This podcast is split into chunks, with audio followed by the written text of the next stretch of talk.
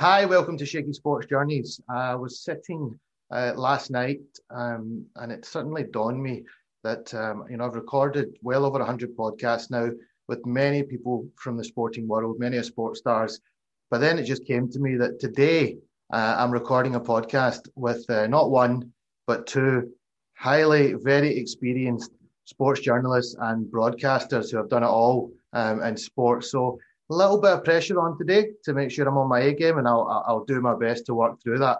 So introducing the guest today, first and foremost, um, phenomenal lady who's uh, made a made a name back in the 90s when she was the first um, woman to work for the BBC um, in covering sport, football. She's worked in the Olympics. She's worked in the Ryder Cup. She's interviewed stars such as uh, Tiger Woods, Pele, you name it. She's done it in the sport. I say hello to Alison Walker. How are you? Hi there. Nice to see you. Yeah, that's a, nice, that's a nice introduction. Thank you. Good start. just means I'm very old and I've done a lot. no, you're brilliant and you're still doing great things. Um, my second guest, um, who somebody who I got to know pretty well recently, I covered a story with myself on institutional racism in Scottish cricket.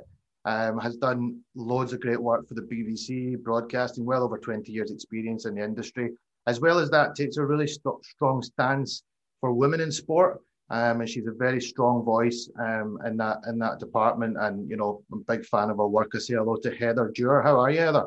I'm good, thanks. How are you? Thanks very much for having me on. Pleasure to be here, and pleasure to be on with the lovely Ali Walker too, who is a legend. The goat. Some would call her the goat. The goat she of women. Goat. She's she the goat. goat. but Heather, big thanks to you as well. I know you've got a very busy day today. You're actually covering a lot of news that's dropped today with three new signings for Celtic. Um, so you're busy with the BBC today, and you've kindly given some time to be on. So we do it. We are aware if you need to nip off towards the end of this, feel free to uh, feel free to do so. I wouldn't want to upset your producers in any way. This is my lunch break, so um, it's all right. I'm I'm happy to give that up for for your fine self. Thank That's you it. very much. I was going to say what, what, what producers you're on your own. That's it. if only there was a team behind yeah. you there. We, we, need to introduce you gently into the world of uh, broadcasting and the reality of what it's it like. Seems so. It seems so. Um, I, I, I mean, who better to learn from than than two great people like yourself? The subject we're going to cover today is I wanted to look at sport, women's sport, kind of 20 years ago, how it's evolved, challenges that have been there, and where it is today.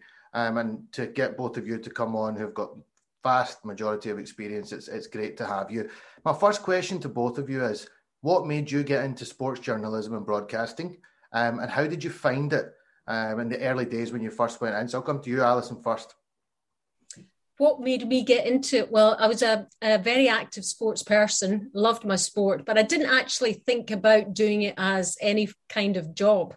But I did always want to work for the BBC. That was my whole goal growing up. But I wanted to be a Blue Peter presenter. I didn't want that. That was my full focus. And then, you know, working working for a, video company, working, you know, for a short time in a newspaper, and then a job came up at the BBC in sport, and I thought, and it was radio sport, and I thought, right, okay, well, why don't I go in the, that way and see if you know I can find my, my way into other areas of the BBC? So that was that was my initial intention, and then I realised how much I loved it and how much I loved covering sport. Um, and I was the only woman that was doing it. And, you know, loved going, loved covering live games, doing all that kind of stuff. And it just stuck. And I didn't really want to work in any other area of the BBC, didn't want to work in news or Blue Peter or anything. So it was really almost by by default, but it was a mean a means to an end. And I it was just about working for the BBC for me right at the very start. That that was my motivation.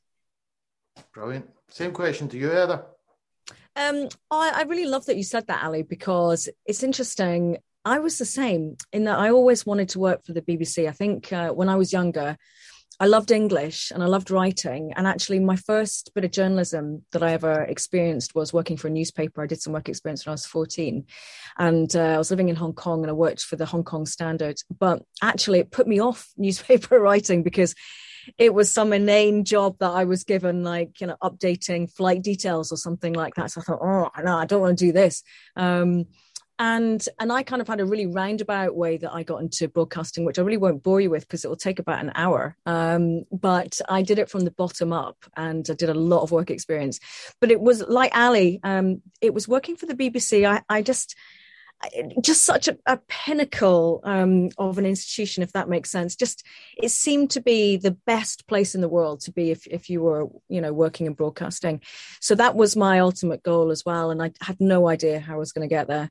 Um, and I, yeah, I basically went back after I graduated. I went back to student radio, and I worked at Edinburgh Uni's uh, Fresh Air FM, uh, produced the um, breakfast show there, and then I sort of climbed my way up and got into work experience at what was Scot FM many moons ago in, in Leith in Edinburgh.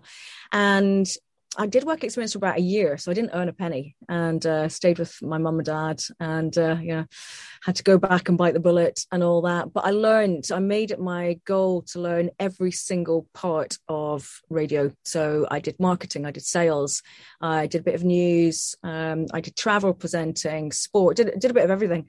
Um, and then I ended up on the breakfast show, and as a key part of the breakfast show, actually doing back in those days, not not so much now, but back in those days, it was very much a kind of co-presenting role, doing the travel news and having a bit of a laugh with the the presenter, and I loved it. And um, yeah, from there I went down south, and I did various different jobs, and I finally made it into sport, working for the BBC down in Berkshire. Um, after about I don't know about two years of working in broadcasting in lots of different roles and working in London as well. Um, and for me, the, the, whole kind of idea of working in sport was a bit like Ali. I'd surrounded myself in sport growing up. I was a very active um, hockey player. Should have played for Scotland, but instead of when I went to uni, decided I was going to row instead, which was clever because I'm about five foot nothing. Um, just wanted to do something entirely different. I think I'd been kind of so immersed in it from such a young age. But my mum played a lot of hockey. She was an international judge in Hong Kong. We used to train with a Hong Kong squad a lot. So hockey was really my thing. Um, but I, I grew up around sport. I mean, living in, in Asia, we were members of several cricket clubs. So I watched a lot of cricket, watched a lot of rugby, used to get the Hong Kong Rugby Sevens every single year. My dad played football, played a bit of tennis. So I was very fortunate. I had parents who loved sport and it was a massive, massive part of my life. So when I got into journalism proper, when I actually got into the BBC, um, I just thought, you know what? I, this is what I love. I really love news. I think I'm a bit of a news hound. I'm not going to lie, but sport is what really um, fills me with a lot of joy. So so that's what I did, and I and I started working, um, yeah, doing all sorts of football matches and cricket and rugby and things like that at uh, BBC Radio Berkshire until eventually I was uh, one of the sports journalists there. What a background! What a you certainly served your apprentice. It's safe to say, you know, you didn't do it the easy way. You worked worked through many many different routes um, to finally get to where you got to and where you are today. So very well done. That was that, that, was that was great. To that's a proper apprentice. There's no there's no cutting corners there. Then my next question uh, to you, Alison, is you you you especially being the first woman to come into um, the BBC in sport. You're coming into a predominantly male-dominated environment. How was that for you? How were you treated? Did you feel comfortable, welcome? No to all of those. Um, it was absolutely awful, absolutely awful at the, at the start. Um, and you know, not just at the start, probably for the, for the best part of ten years before I felt comfortable in my own skin um, about about going to going to games and going to press conferences where I was always the only the only woman. Um, and going, you know, I used to get sent to grounds in the lower leagues and and there were colleagues who just joined male colleagues who just joined the BBC who would get sent to a top flight game but Alison would get sent to you know not there's anything wrong with these games but in terms of status you know you wouldn't you would get sent to the lowest of the low um, and you know I, I didn't really mind that because it was about serving my apprenticeship and I didn't want people to see the mistakes I made. I thought that was my position. So I didn't rebel or anything. And I just thought that was the normal place of things. I thought, well, this is obviously just how it is, how it is. And I just, I thought I'll just keep my head down, work my way up, learn, try not to make mistakes, make mistakes, learn from them, and just progress, progress that way. But there were incidences where there were press conferences where the written media would get together in a wee huddle the all the men, the old journalists, the press guys, the hardened hacks, as we used to call them, smoking away. Um, and it was basically I was radio and I was a woman, so I was a double threat.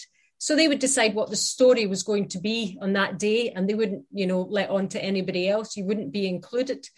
Um, you got your one to ones with your managers and your players and, and went away, and hopefully you got the story anyway. But it was made very, very difficult. And for months and months at the start, I would go home crying saying, I can't do this. I can't do this. And I would phone my mum up and say, and tell her, she says, No, you can't let them beat you. You can't let them beat you. You can do it. You can do it. And that went on for years and years and years. Um, and why did I stick with it? Because I wasn't going to be beaten. And actually, I, I, enjoyed doing the games. I enjoyed covering sport. I loved covering sport. Um, and sport's not like news in the sense that I always wonder how does somebody that's a news journalist, how do you cover a story where, and this is a horrible example, but there was a story at the time that a six year old that had been pushed off a balcony from a multi-story flat by his mother. And I thought, oh my God, I could never be a news journalist because I could never cover a story like that. Sports should never be, you know, enter those kind of realms. It should be about, you know, it should be a lot about joy. Sports should be a lot about joy and a lot about, you know, entertainment as well as a little bit of news. So, so the mix of sport really appealed to me. So I wasn't going to let that go and I wasn't going to let those those other male journalists get the better of me. The the people at the grounds, the, the managers and the players were always first class. It was the other male journalists and some of the other male broadcasters because I was the only woman in their midst. And you know what I did? I used to dress in, in black and dark. Oh, I never wore a dress. I had short hair. I just wanted to merge and be part, be included and be part of that world. I didn't want to be different. I just wanted to be regarded as a good journalist, not a good female journalist. That's always what I always wanted. But it was made really, really difficult for me, not just by male press guys, but also by some men in the BBC. They would see me coming along, oh, here's Alison, God, how, what do women know about football and all that kind of stuff. And I could hear it. I could hear it every day. And then when I got pregnant with, with my first child, it took me, fortunately, I covered it up quite well. I couldn't tell them because I knew that would impact on everything that I was, all the jobs I was given. There was a foreign trip with Rangers somewhere, and, and I should have gone, but I, they didn't send me because I was three, I was four months pregnant. You know, so I was discriminated against all the way in terms of the jobs I was given, in the terms of the way I was treated, in terms of the way I was spoken to it was I, you know when I look back, I just don't know why I didn't I didn't think, why on earth is this really worth it? Is it really worth it? Because it was really, really tough. And I, I, think it ultimately it cost me my, my marriage. Um, but I stuck with it and I, you know, and actually it's turned out really well in the long run. But it was, sorry to go on about this, but it really was very, very, very tough at the start. And, you know, tears were flowing a lot a lot of the time. And I'm so pleased that, you know, the world we're in now, half the things that went on then could not happen anymore. I mean, I could tell you stories of, of harassment that would make your toes curl. Um, but I, I, you know, I'm not, I'm not going there at the moment, but the, there were some things that went on that, you know, in terms of sexual harassment that, that should not have happened. Um, and and thankfully they don't really happen now. There's still a, a degree of bullying uh, that goes on now, but it's it's a lot more people are PC now and, and know they can't go there. So yeah, short long answer to a short question. Oh, listen, it, it was very tough, but I stuck more, with it because I loved it and I wasn't going to let them beat me. More more power to you, Alison. More power to you. You that's you know a lot of people would have crumbled under that kind working in that kind of environment. Um, it doesn't surprise me because I think things have maybe got a little bit better, but I've spoken to a lot of women that have been in sport and they face discrimination, sexism. So, and you know, you were probably in a time where it was just completely all male. There wasn't any other female faces around. So, more power to you. Uh, you weren't you weren't defeated in that in that environment, and yeah. look what you've gone on to achieve. So, and just just one more thing. I know this is about women in sport and women in sports coverage, but we forget about the women that work as as coaches, as broadcasters, as newspaper people, people that work in administration in sports offices. you know, these, these are all areas that have been discriminated against for years and years and years as well. It's not just about the athletes we see on the TV or on the pitch finally getting the coverage they deserve. What about all the women that have worked in the background in sport? They've had to suffer you know all those years of discrimination and not really progressing like they should have done so it's great that you're you're, you're talking about that too no listen i'm a massive fan of uh, of women like yourself and, and, the things that you're doing and I, I i i it really annoys me when i hear the challenges that that women face um, and i'm certainly somebody that wants to be uh, raising a lot of awareness about that so it doesn't happen moving into the future. But I ask you the same question heather. Um, you know it was it do you can you relate to a lot of what alison said there? Yeah definitely. I mean i think people have to realize that when you're a woman working in it's i don't think it's it's just sport. It's in a, it's in a few industries because i know um, i've got friends who've worked in the oil industry which is very male dominated and it's it has been pretty similar not necessarily now but certainly in in the recent past but when you raise your head above the parapet, and if you have a voice, it can be very looked down upon. And that makes it a real problem because you have to put it like this in order to get to the position of someone like Alison, for example, Alison had to have, and I would say probably anyone, um, I, might, I was slightly after Ali, but certainly in the last kind of up to about 10 years ago, I would say it has improved since then. And, and I think it's easier probably for women to get into the industry because there are more jobs now. Um, but certainly up to that point, I think to get to one of these roles, you had to be a pretty driven individual. And there are a lot of males in particular, some females too, by the way, um, has to be said, but there are a lot of males who don't like that type of woman who think that if you raise your head above the parapet and if you speak out and you have a voice and i know that you've you've experienced similar things to this as well uh, kasim um, in your past if you have a voice then that's looked down upon. Now that is not the case with men. Sometimes it's seen with men if you have a voice and you you raise a question or you speak out loudly about a particular subject that is applauded but very often in in our industry it wasn't. And like i say it is getting better but it's almost like you were seen as a bit of a problem. And i think that has been a hindrance for for some people. I mean i'm i'm pretty outspoken.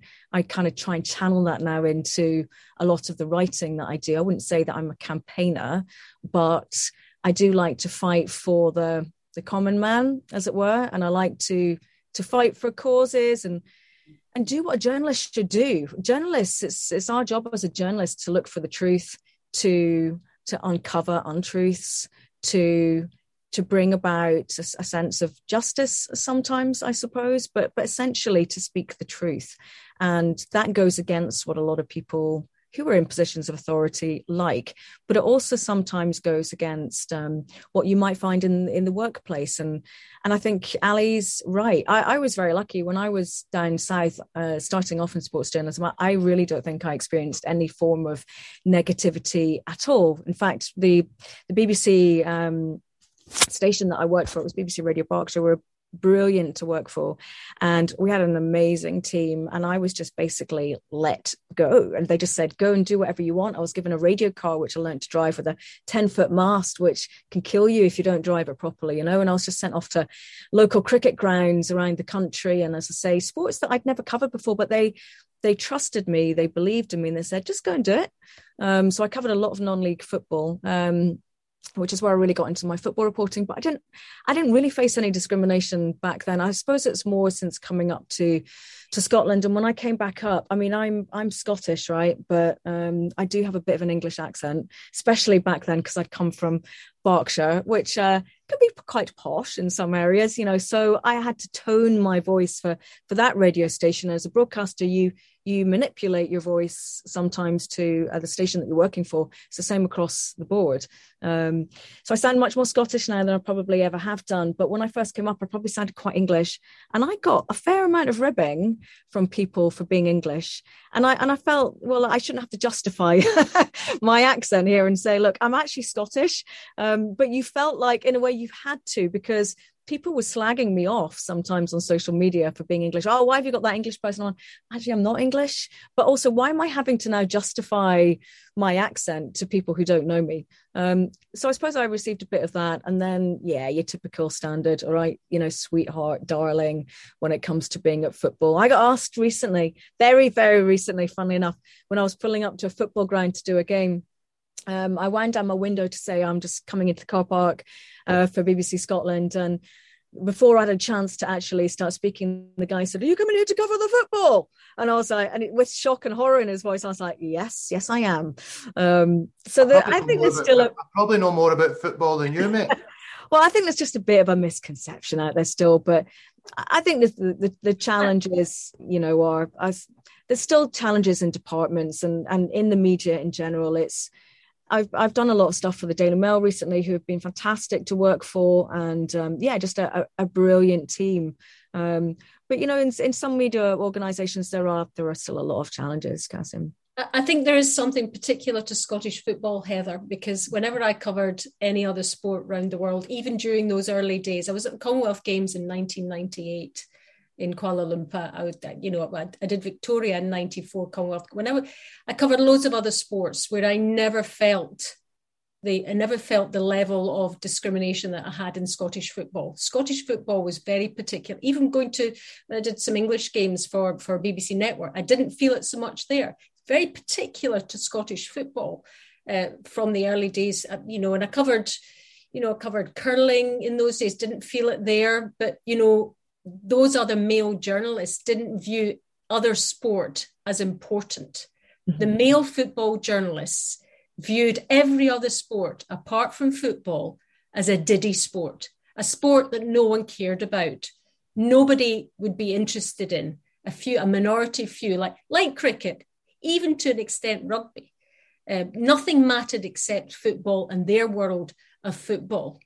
And that's where all the discrimination was. In any other sport, it wasn't really a problem for me. And that's why I evolved into covering golf and curling and, and even did some badminton for BBC Scotland, presented badminton and hockey. I did a lot of indoor hockey for, for, for BBC Scotland. And it was a joy to work in those sports because you could felt you could breathe and be a be a proper presenter journalist whatever you'd like to call it. It was a lot. It was what you were there to do. Whenever you went into the football world you had to take a deep breath and think here we go again you know? So so i'm not surprised you didn't have the hassle in berkshire and, and you know at bbc radio berkshire and round round the, the other place. It's very particular to, to scottish football and possibly even more particular to the west coast of Scotland. That that misogynism, that chauvinism, you know, which which is still there to a degree, as Heather's just indicated, um, which is you know, come on, really? No, come on is a is a big word there. Like, really, um, you know, 2021 going into 2022. Have we not seen already how much women can offer in sport? And that com- that covers journalism, broadcasting, sporting stars. We have so many now. I mean, look at the, some of the faces now. Two that come to mind in particular: Eilidh Barber um, and, and, Laura Woods. I, I, follow a lot of their work. I enjoy listening to them way more than listening to the men. And that's that's. I'm not just saying that. That's that's the truth. I think women have got so much to offer, and this mentality that oh, she's a, she's just a woman. She doesn't know what she's talking about. That's just that's dinosaur stuff. That that's gone. It's surely well, it's gone now. It hasn't though, and this is the problem. I mean, you're right, Ali. It's um, I mean, I, I think it is getting better just from a personal experience of you know maybe what I experienced at the um in Scotland to, to what I'm experiencing now when I go out into games. I do, I do, think it's better, but online it's not any better. I mean, you must have seen this as well, Ali. It's um, I, I find it amazing that there is still this attitude among many men that if you're a female you just you just don't deserve to be covering football right? You just shouldn't be doing it um, and as you say there are some brilliant talents out there who cover the game and are absolutely fantastic. Um, and there are some former pundit, uh, former pros who we see now, like Alex Scott, for example, who's who's superb, who really do know the game extremely well. But even they are slagged off, you know, remorselessly on social media. But I, I, I do find it particularly sad that you might be in the middle of doing a, a, radio bulletin or radio broadcast, I should say, from a game, and you might not know at that particular second who scored the goal. And by the way, all your male colleagues or half your male colleagues will be in exactly the same boat and won't know either. And you know that the journalists all around you don't know either because you're all shouting, saying like, "Who scored? Who scored?" And that's what happens at games. It's sometimes the journalists who work in newspapers are all indicating between each other who's done what and there isn't an instantaneous yeah he scored. Sometimes it's really obvious who scored a goal right but sometimes it really isn't. So particularly there was a i was at a game a few weeks ago where you couldn't see a damn thing because of the, the fog. It was so bad i literally had no idea what was going on on the other side of the pitch. Yeah i mean honestly i had no idea what was going on. Um, but when we as women say oh i'll get back to you whatever you you you know you may get instantly slagged off for not knowing who that player was straight away or you might make a small error and again people would just jump on you. Um, or it might be that someone doesn't like your style of interview or something. But i do i really don't find that men get those kind of comments at all. It seems to be sometimes there are people just waiting to pounce on that. You know, Sonja McLaughlan is, is a good example when um, she was remorselessly abused on social media last um, in 2021 as well um, at one of the, the rugby matches she was covering and it's it is it's it's just it's disgusting the kind of abuse that you get and I mean, just, in those early days i mean i used to get it more as a face-to-face thing as opposed to social media um, which is which is often worse and you know yeah. if, if i got the if i got the name of a player wrong uh, I, I, I could not brush that away. I would go home and I would beat myself up about that for the rest of the night and probably the next day about getting something wrong, um, which probably a lot of other people would have got wrong as well. Um, and you know, you know, male, my male colleagues wouldn't have been; they would just shrug that off. But I knew the abuse that I would probably get when I went to the next press conference because a lot of people, a, a real lot of people listen to Radio Scotland. It's a I don't know if Sports Sound still gets the same audiences, but it got massive audiences in the 90s. Um, and, you know, because my voice was slightly higher, um, you know, you know, I stood out, you know, because e- even today, you, you might have Heather's voice and one other female um, on the radio, but the bulk of people on Sports Sound, 90% are still male voices you know so you stand out and you're you're an easy target if you get anything wrong because oh it's that woman that was on it's that woman i heard her she got that name wrong she got them wrong.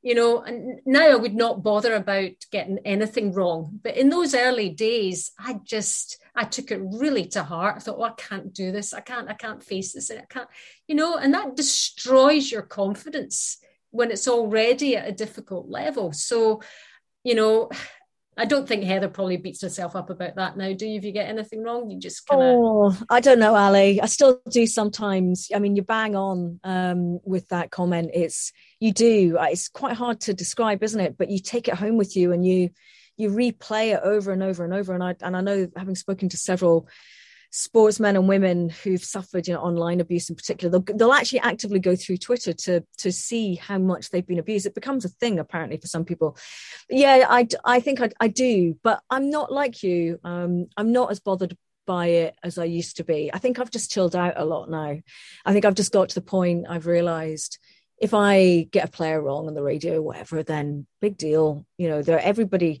there'll yeah. be loads of people around me who are exactly the same thing. And as long as I'm I then go back and correct it if I can, or you know, yeah, work your way around it, keep exactly. speaking. Exactly. I don't think it's.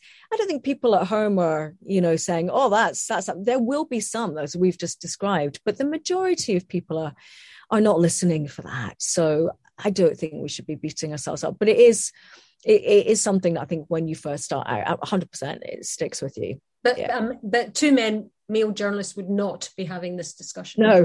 I was watching the Ashes late the other night. Then it's funny, Ali, isn't it? Uh, I was watching, and David Gower, look, highly regarded, being in the being in yeah. the, being, a journalist and in the, a pundit for years. Uh, and one of the Aussies took a catch. Now it's different to football. In cricket, you actually the camera is very close on the player, and it was actually it was David Warner who took the catch, and David Gower kept saying Steve Smith taking the catch, and and I'm sitting thinking Steve Smith didn't take the catch. Do you know it was never corrected over the next couple of minutes? It just rolled over. I didn't see social media going going crazy that, that David Gower had named the wrong person that took the catch. And it shouldn't be the case with with with women either. We all make mistakes. you know, it can it can happen. Um, so listen, just just shrug it off and, and don't let these people don't let these people bother you and just keep keep doing what you're doing. While you've been talking, a lot of things I've been thinking about. Heather mentioned it earlier. Um, you know, I, I have come through um, playing sport and grown up um, as a person of colour, and I'm actually from a, a mixed race background. My mum is Scottish, white. My dad is from Pakistan. That's where I get the, the, the brown the brown skin from. It's certainly not from the Glasgow weather, um, but you know, I'm born and bred Glaswegian, Glasgow accent. But through the years and going into different changing rooms and playing in different teams, I've often noticed that I can get treated a little bit differently because, and, and at the time, you just kind of, you know, push through it. Playing football as a young 16 year old, getting called the, the, the, the Paki word regularly on the pitch. Um, I seen it more as kind of like what you both just said. I'm not going to let this beat me. I'm going to play harder and I'm going to I'm going to keep competing. But over time, these things definitely take an effect on your mental health. You know, you, you, you mental health is something we're a lot more educated on now, but probably not as much 15, 20, 25 years ago. What kind of effect does this have on one's mental health when you're going through it? I'd imagine you must have felt anxiety quite a lot of the time when you were going to to cover football, knowing that you're under under pressure. I, was also I also felt it because something a lot technically seemed to go wrong when when I was at games in those days, and I thought, oh, it's always also going, oh, please make it work today, please make it work today because I've got you know. So there was that side of it. Um, yeah, and but but that was also uh, balanced with excitement about going to games. There's nothing like a game day, and you're covering live sport. I mean, you're telling the world, in effect, something as it's happening. And that's actually a real, that's exhilarating and fun. And so there's all that aspect of it in amongst the adrenaline of you know i need to get this right and i need to do this well and generally if you were at the lower league games you got a nice reception from the clubs and they took you in and they gave you a cup of tea because you were a bit of a novelty you know there was a woman at falkirk at the old brockville ground that i used to take a hot water bottle in the winter and she used to fill it up for me in the kitchen and bring it up and i used to sit on it so, you know, in as much as there was a lot of stress at a lot of the bigger Premier League grounds, at the lower league grounds, I got so well looked after, you know, and I was first with the cakes and they all stood up for me at the grounds. So, you know, okay, yeah, there was there was pressure and there was stress, but there was also it was also balanced with excitement because there is nothing like covering live sport. You can take your press conferences and everything else, but live, there's nothing like being part of live sport, whether it's football, tennis, athletics, anything. It's this there's definitely that that that is the big draw for me, and probably why I put up with all that awful stuff, you know, for the first 10 years. Heather, would you when it comes to you've covered a lot of uh, of powerful stories. I read one in particular last night about the about the young uh, woman who's suffered uh, bullying, abuse, you know, everything um, by, by the hands of a coach. Uh, what kind of effect does that have on on a, on a young athlete or sports person or journalist's mental health? Um, I, I, think that well, bullying and and abuse obviously goes without saying. I mean, it can have a horrific effect on on athletes, on any any human being. Let's be honest here. Um, it is pretty rife in in sports, unfortunately, um, in all aspects of sport. But in terms of what I personally have experienced, um, no, I, I, don't think I've I've had any anxiety. I, I would say exactly as Ali's just said. Actually, I think look, you have those moments when if you finish a game and you know that you've made a mistake, where you do, you know, you, you kind of you beat yourself up for a little while. Um, as we've both said, though, I think we're old enough and wise enough now to kind of get over it pretty quickly. Um, doesn't mean it wasn't like that in the earlier days, but would I ever let it affect me? No, definitely not. Um, but that's probably because Ali and I are. Um, you know, she said we're we're very privileged to be attending amazing matches. Look at, at the moment, again, we're in the situation where fans can't go to football matches. Well, I know every single time I, I walk into a stadium how how privileged I am, and I never take that for granted. And and every big event that Ali and I do, we were both recently in Tokyo at the Olympics. You're out there, and you never ever take those things for granted. You are so aware of how lucky you are to be in that environment, and we take the bad with the good. And there is very little bad, thankfully. Um, it's all about balancing things up in your head. Um, and at the end of the day, I think you have to be a pretty strong person to to do these kind of jobs anyway. No one should ever have to face any kind of abuse or backlash or anything like that. But I think that we just go into these jobs knowing that yeah, it may happen, but we'll get over it um, pretty quickly. Hopefully, we're we're probably both quite fortunate in that we we don't get horrific abuse uh, in the way that some people get these days still, and it's still ongoing. But we're professionals, so we go in and we get on with the job. And I would never go into any any position like that with anxiety. No, I would go in with excitement and knowing that actually as Ali said, uh, this is another football match. There is nothing better than going and watching a live game of football or going to a big event. It's it's amazing. We are very privileged to have this job. Well, listen, I'm glad to hear. I'm glad to hear that there's more positives than there is negatives, um, and it certainly seems that you both have made the the positives climb a lot higher than the, the negatives, and that's that's that's really cool to hear. Women's sport, when you first started to where it is now, how when you first started, um, Alison, women's sport, uh, this makes this comes across as I'm being ignorant. I, am not saying it in an ignorant way, but I watched the Olympics. I would see women sport there, and I would watch Wimbledon, and I would see women's sport there. That aside, I never watched any women's sport. How would you say, uh, you know, are we in a much healthier place now? Um, and how far has it come? Yeah, you you you you're not wrong. You didn't watch any because there wasn't any. That, there um, wasn't. No, sorry, there was women's sport going on, but there was no coverage. Mm-hmm. You know, the, the only women's sport that I covered in the 90s was the Scottish Curling Championships, uh, where men and women got equal coverage on BBC Scotland.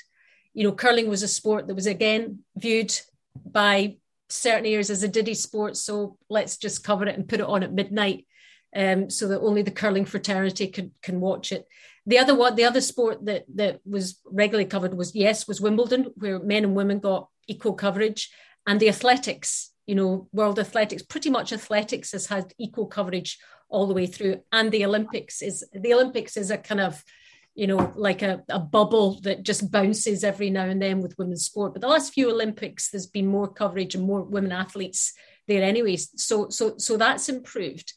Um, and I remember the first foot, feet, women's football match I covered, Scotland against Germany at McDiarmid Park. Um, and that must have been 1996. And it wasn't live and it was highlights. Um, and it was put on way later. It didn't. It wasn't even deemed worthy enough to go on Sports Scene or be covered on Sports Scene or anything like that. And then it was kind of dumped for a while. And I think it was only covered because Vera Pauw was the wife of the Rangers assistant manager. That was probably what carried the clout for getting that game covered because there was a bit of interest in her because she was a coach um, related to the men's Rangers team. So, so that was probably part of the reason that was that was covered. And, that, and Scotland were were so poor then; they didn't have the depth and the quality of player that they have now.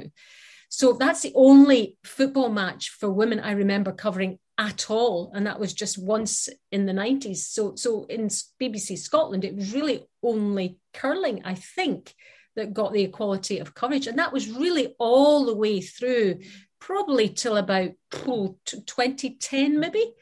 And then things started to to pick up um, and there's been more coverage and you know we've got the scotland team we've got the swpl on you know bbc alba um, so, so things have definitely, and, and, and, I think that's been largely pushed by what's been happening with the game in England, um, because they've really, really pushed it. They've pushed their pundits, they've pushed everything, and Scotland have suddenly, the BBC Scotland have suddenly thought, mm, we better pay a bit of interest here because you know we're going to be left behind here, and we're going to be accused of this, that, and the other. So, so that's pushed it.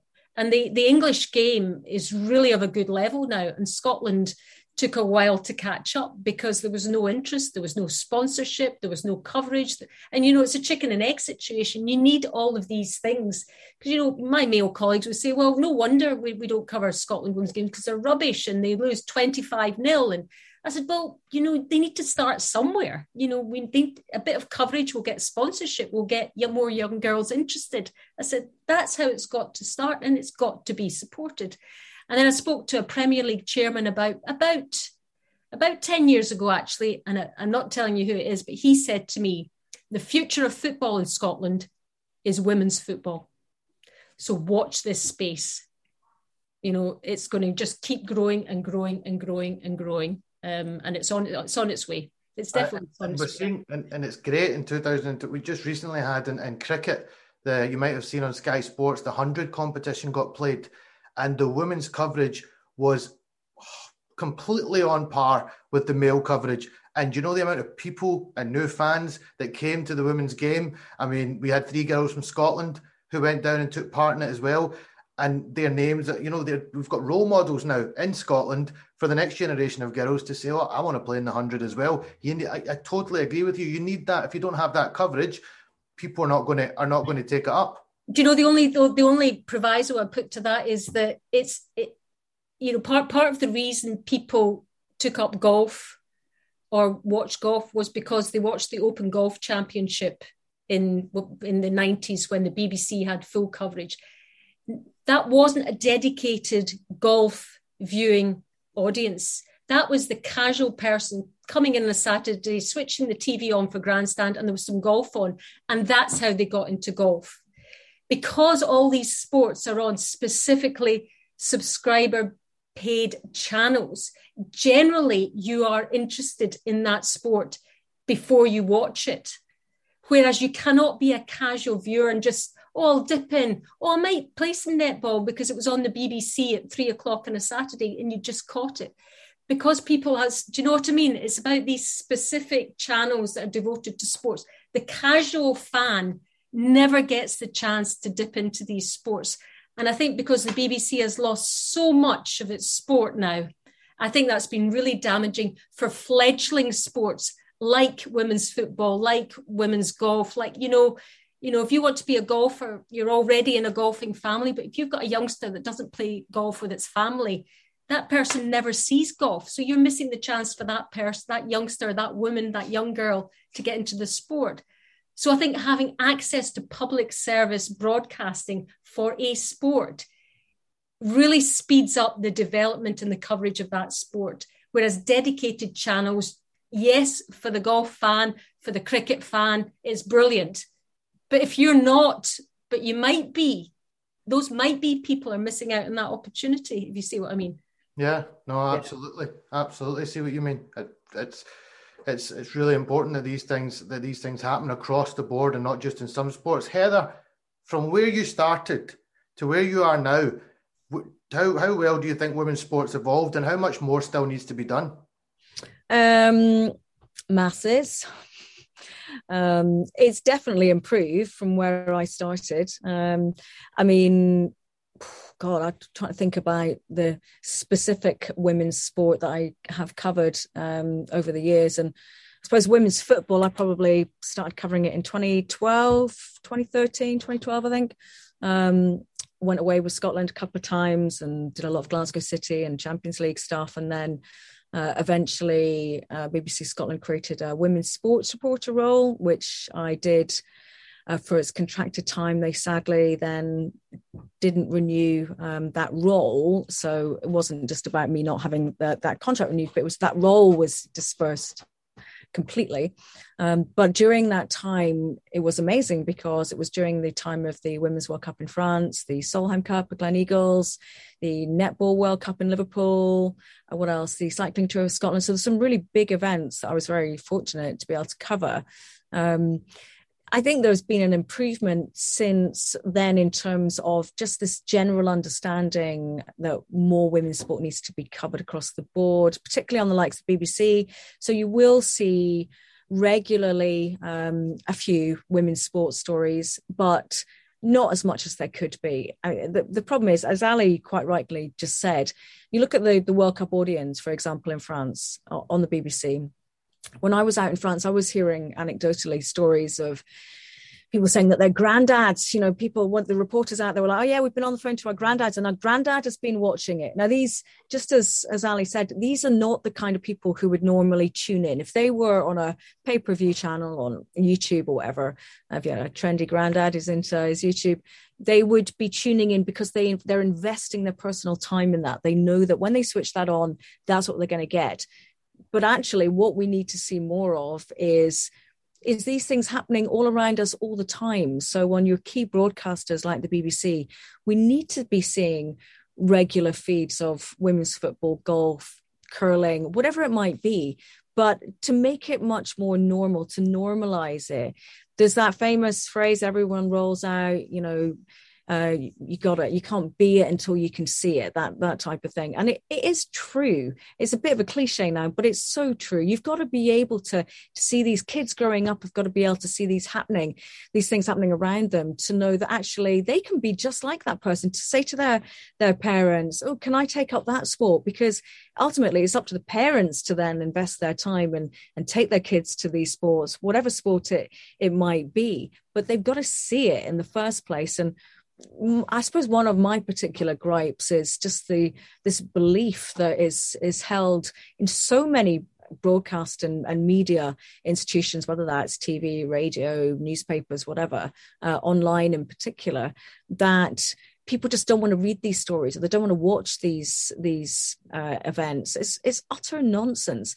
There's the whole belief that unless a story is going to get a million views, 10,000 views. It's just not worth putting up.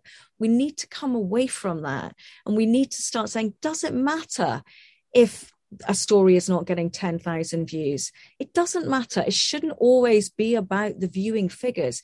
It should just be there so that these things are becoming normalized and so that these stories are normalized these sports people are normalized. So that it becomes part of the the general framework of news rather than just being women's sport. And i speak to i don't know where you stand on this ali. Um, i'm obviously a big supporter of women's sport um, but i speak to a lot of people who work in women's sport from coaches to athletes and, and so on and family members and actually they don't like the term women's sport you know they want they don't want that to be there. They want that to go away and it just to be sport and that women are celebrated on an equal playing field as much as anyone else. But like i say i personally don't think that can happen until we dispel with this idea that people are just not going to bother reading the story because it's not as popular as, as Celtic or Rangers or whatever it might be. It doesn't matter. And it will, will always be that way unless it's just normalized that we can understand and the media organizations can understand they deserve their place. Doesn't matter what sport it is. If someone is achieving well in that particular field, they deserve their place as much as anyone else. Yeah, I agree with you about the language. I, I, I, and I do think language is important in in terms of the way this develops and you know broadcasters should be given some sort of remit to say Scotland's men's team drew 2-2 with you know the Czech Republic last week. Scotland's women's team drew 2 2. These are easy changes to make in broadcasting. These are not difficult. And you know, you're talking about normalizing. That's one way of beginning the process of normalizing. That is not difficult to do. So I don't know why there isn't an edict from above to say these two sports, these two genders must be treated, you know, okay, there they are two different things, but they're still sport. You know, if you're going to say men's women's sport, you should be saying men's sport.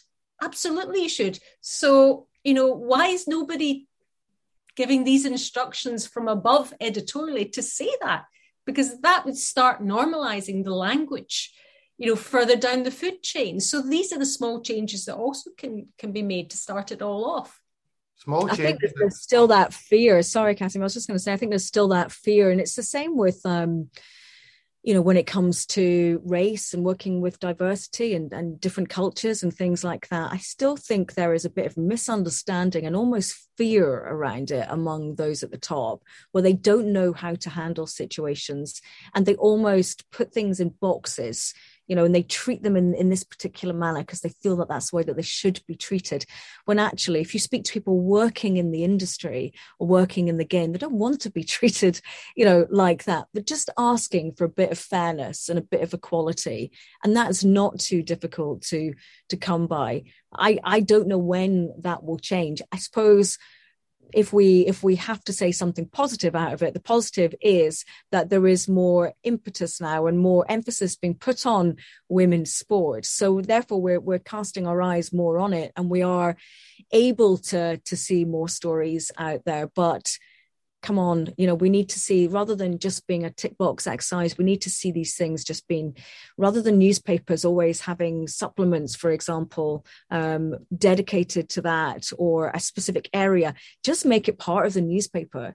Yeah. Just make you know th- things part of the, the, the bigger agenda um, and then uh, only then i think will will female athletes and, and people involved in sport really feel that that equality is there you both talk about language and language is so important. I mean, I know I've called this the women's sport special, um, and now I'm thinking, you know, if I was to do something similar, I should be calling it a men's sport special. And I think that little change would make it not so much zone in on the fact that oh, that's a women's game that's being played there. It doesn't have. Both should be just highlighted as well. Actually, interesting. Yesterday, I actually messaged Heather about this yesterday to ask her the question as well it got brought to my attention that the word lady or ladies, you know, can can uh, not be. They can come across to put it into term, terminology.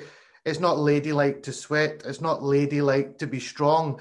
Nonsense, if you if you ask me. But ladies and lady uh, ladies has always been a word I've used. I think out of respect because I would often say ladies first or or some. But I can also understand in a sporting sense why people could then be like, "Oh, it's not ladylike to do that. It's not ladylike to do," it. and that's just stereotyping, um, and it's and it's wrong. So you know, we can all evolve and, and change our language a little bit. And I would like to think now that I won't use the the, the, the term lady or ladies as much as in sporting terms because I think it can be kind of taken taken in the wrong way, and I understand where it's where it's coming from as well.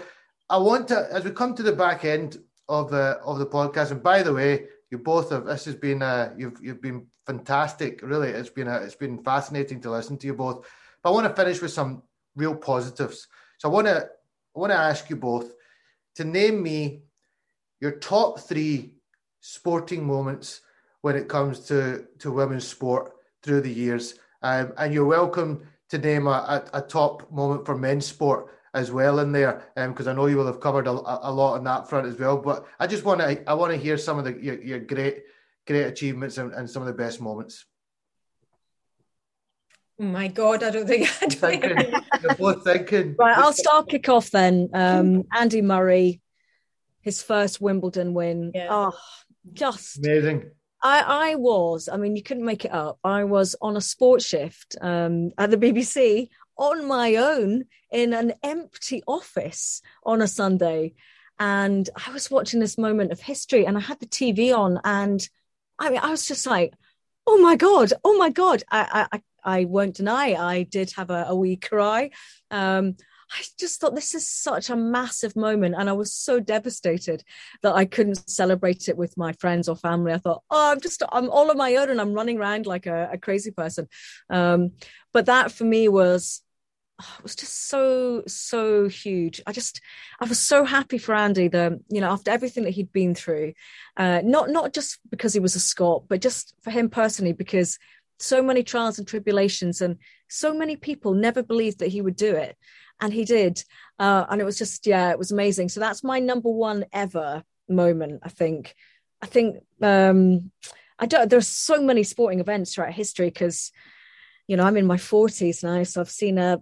I grew up with the Olymp. The Olympics, me when I was growing up, was like, oh, the pinnacle of everything. Um, but I would just before uh, throw to Ali, I'd put the Solheim Cup at Gleneagles in there as well. Um, when I was doing that role as women's sports reporter, because uh, I was lucky to be there, and that was just, you know, Catriona Matthew leading the team to to victory against the odds was unbelievable. Again, just an incredible feeling just just to be there. So those would be my top two. What about you, Ali?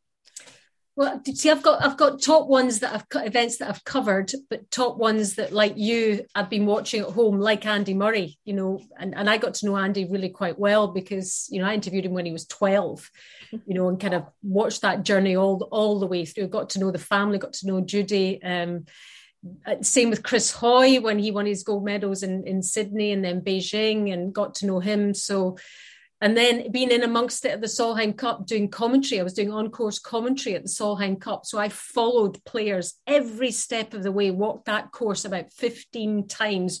And you know, this is this is how you engage audiences. Audiences begin to care about the players. If people are not interested in golf, you tell the stories about the individuals, about their families, and you know, you, you say things like, you know she's got this she's got this putt you know for a par and this would this would get, take them three one ahead. And you know i wonder if husband is such and such is at home watching with with baby miguel and you know and then people are listening and they think oh she's got a baby she's had to leave her baby at home and blah blah blah blah blah. You know this is how you engage with with your audiences and draw people into sport so the solheim from a work point of view was absolutely fabulous. The ryder cup you know was the same fabulous for me. Um, but my very first Olympics was in Sydney in 2000. And um, I actually, strangely enough, had one day off. And I went to the Olympic Stadium in Sydney and watched the the the girl that was the flag bearer, the girl that was the icon of the games, a runner, a 400 meter runner called Cathy Freeman. Oh yes, and, and she was the first Aboriginal um, athlete to win a gold medal ever at you know ever for in anything um, for the Australians. She was the she was the pin-up girl, and she actually came through, and she won it.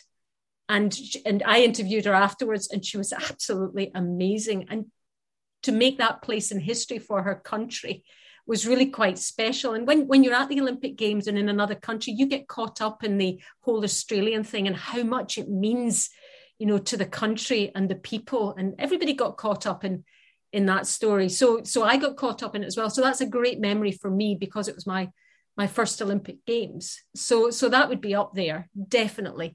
But my other work one would also be watching Celtic in the UEFA Cup final in uh, Seville, um, because it was the first time that you know the pinnacle of your you cover football and the pinnacle is you know getting to a UEFA Cup final or Champions League final and Celtic had got there and you were there, you know, and that again you're standing in the middle of the Stadio Olimpico, and I've got Billy McNeill beside me, you know, as my pundit, interviewing him about Celtic, you know, and the hairs were standing up on the back of my neck. And it was just the most amazing thing. And I thought, wow, I can't believe I'm here, you know. And it was what Heather said before, it's a real privilege to be in these these moments. But when you when you're covering sport around the world, even if you're working for an international organization, you always want deep down someone from Scotland to do their thing. You cannot help it. And this is why the Commonwealth Games matters so much, because we love it when Scots do well around the world. And look at and Andy Murray's one of them at the absolute pinnacle of, of that world. And in the same in Olympic Games, Chris Hoy and you know Katherine Grainger and whenever these guys do anything, these are special, special moments if you're a Scottish person and you're abroad and you're a journalist and you're there kind of watching them. These these are just fantastic moments to cover. Yeah it's so true isn't it? Um as you say particularly when the, the scots do it you just you can't help it. It's just it's it's amazing. Um i was thinking also ali for one of my others uh, going talking about olympics um the likes of daley thompson. I mean yeah. for me again it's growing up growing up yeah. kind of era wasn't it where the olympics was the big thing every single time you watched it was like wow. So i think daley thompson for me um and his which was it la he he won gold? I can't remember i'm trying to think my age which one i would have remembered but just him i he, he was a real hero of and he was a character as well wasn't he? Real personality too. Yes i think he could be quite uh quite difficult for some people. But you know, as a kid growing up and watching someone like that, I, I was just blown away by him. And Steve Cram as well. In fact, that was it the World Championship? I think in '83, uh, maybe. Um, that sticks in my head Um, I'm sure he won gold at that. But Steve Cram and his his amazing abilities as well. But, but um, here we are, both Heather, talking about men. It's all about uh, you know I didn't really true, have any yeah. heroines, sporting heroines growing up. Maybe Mary Peters, a bit before my time as well. But there was never. It was people like that that that yeah. stood out. The inspiration um, Cathy Cathy Freeman must have given you that day, sitting watching her and then interviewing her. It must have given you so much drive and motivation to to go on and and keep doing your thing as well. You need you need yeah. people like that to to define the odds. Um, and it's good now that we, I think if we had this conversation in 15, 20 years time, we would be talking a lot more about women's sports achievements as well. But in, probably in the last 20 years, there's not been as many. But I think these chapters are going to be re- rewritten um, in a positive. Listen, amazing to listen to you both there. I can feel the passion through the screen when you talk about these moments, and, and I just I, I love that. It's been a it's been a real real pleasure to speak to you both today. I, I really appreciate you giving me your time at such short notice. Um, I hope you've enjoyed it. Um, and, and I would love to speak to you again a little bit more on your individual journeys because you must have some great stories to tell along along the way. But yes, from my point of view, thank you ever so much. Thanks for having us. No, thank you. Thank you, and take care. Take, take care. care. And Heather, see you soon. See you, my love. Take care. Bye. Bye bye.